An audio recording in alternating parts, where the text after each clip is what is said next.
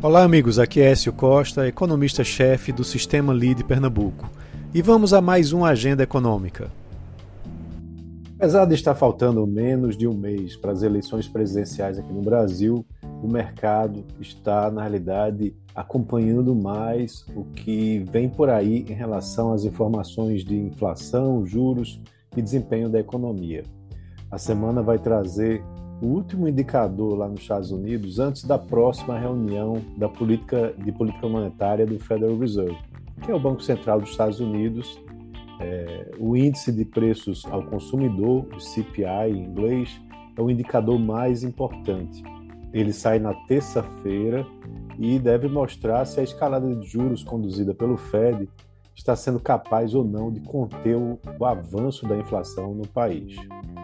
Vale lembrar que no mês de julho ele surpreendeu com a estagnação na comparação com o mês anterior. Para agosto, a expectativa do mercado é que haja uma leve deflação de 0,1%, a primeira desde maio de 2020.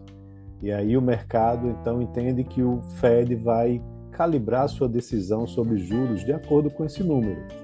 É, o Banco Central Americano tem evitado antecipar seus próximos movimentos, mostrando que a intensidade do aperto vai depender sempre de indicadores econômicos.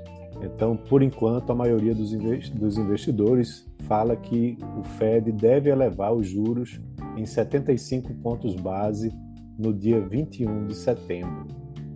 É, também o CPI né, não é o único dado de inflação previsto na agenda americana nessa semana. Na quarta-feira sai o índice de preços ao produtor, o PPI, né, o PPI em português, que o, uh, fala mais em relação aos preços de atacado, e o consenso do mercado é de que também haja uma retração de 0,1%. Lá nos Estados Unidos, a semana também traz uma série de indicadores econômicos. Na quinta-feira, saem as vendas do varejo referente a agosto e a média das projeções fala para uma estagnação na comparação mensal.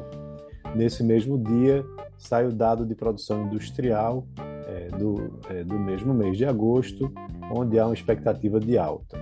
Na China e na Europa também teremos indicadores econômicos. A China deu tom dos negócios na última sexta, quando o governo sinalizou medidas de estímulo é, em meio a novos lockdowns que têm acontecido por lá. Na quinta-feira vão sair as vendas do varejo e a produção industrial chinesas referentes ao mês de agosto, onde há expectativas de crescimento de 4% na comparação anual. Na Europa, saem dados de inflação, depois de uma alta sem é, precedentes no histórico né, de, é, da inflação europeia é, no passado e também de uma alta bastante elevada de juros pelo Banco Central Europeu, a maior também até hoje, é, na semana passada, de em 75 pontos base. Agora vamos conhecer a inflação do bloco para o mês de agosto. A expectativa é de que o índice ao consumidor tem uma alta de 0,5% na comparação com julho. E aí a inflação vai ficar em 9,1%.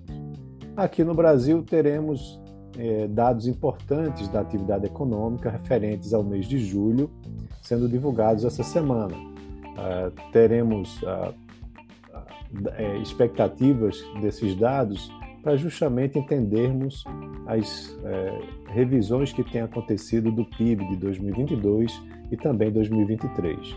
A pesquisa mensal de serviços vai ser divulgada na terça pelo IBGE, onde há uma previsão de crescimento de 0,5% em relação ao mês anterior. É, esse deve ser um, peso é, menor com relação aos serviços às famílias, mas que vai trazer aí uma expectativa interessante com relação ao PIB, como eu disse.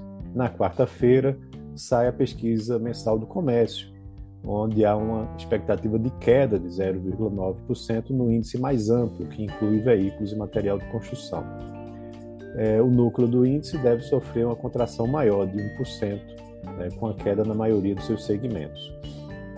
Por fim, na quinta-feira, o Banco Central vai divulgar o seu índice de atividade econômica, o IBCBR, referente ao mês de julho. Vale lembrar que ele serve como uma prévia do PIB, pois usa os mesmos, é, as mesmas variáveis né, que o IBGE utiliza, mas é calculado mensalmente pelo Banco Central. Há uma previsão de crescimento marginal de 0,1%, mas pode ser que a gente tenha alguma surpresa positiva em relação a isso.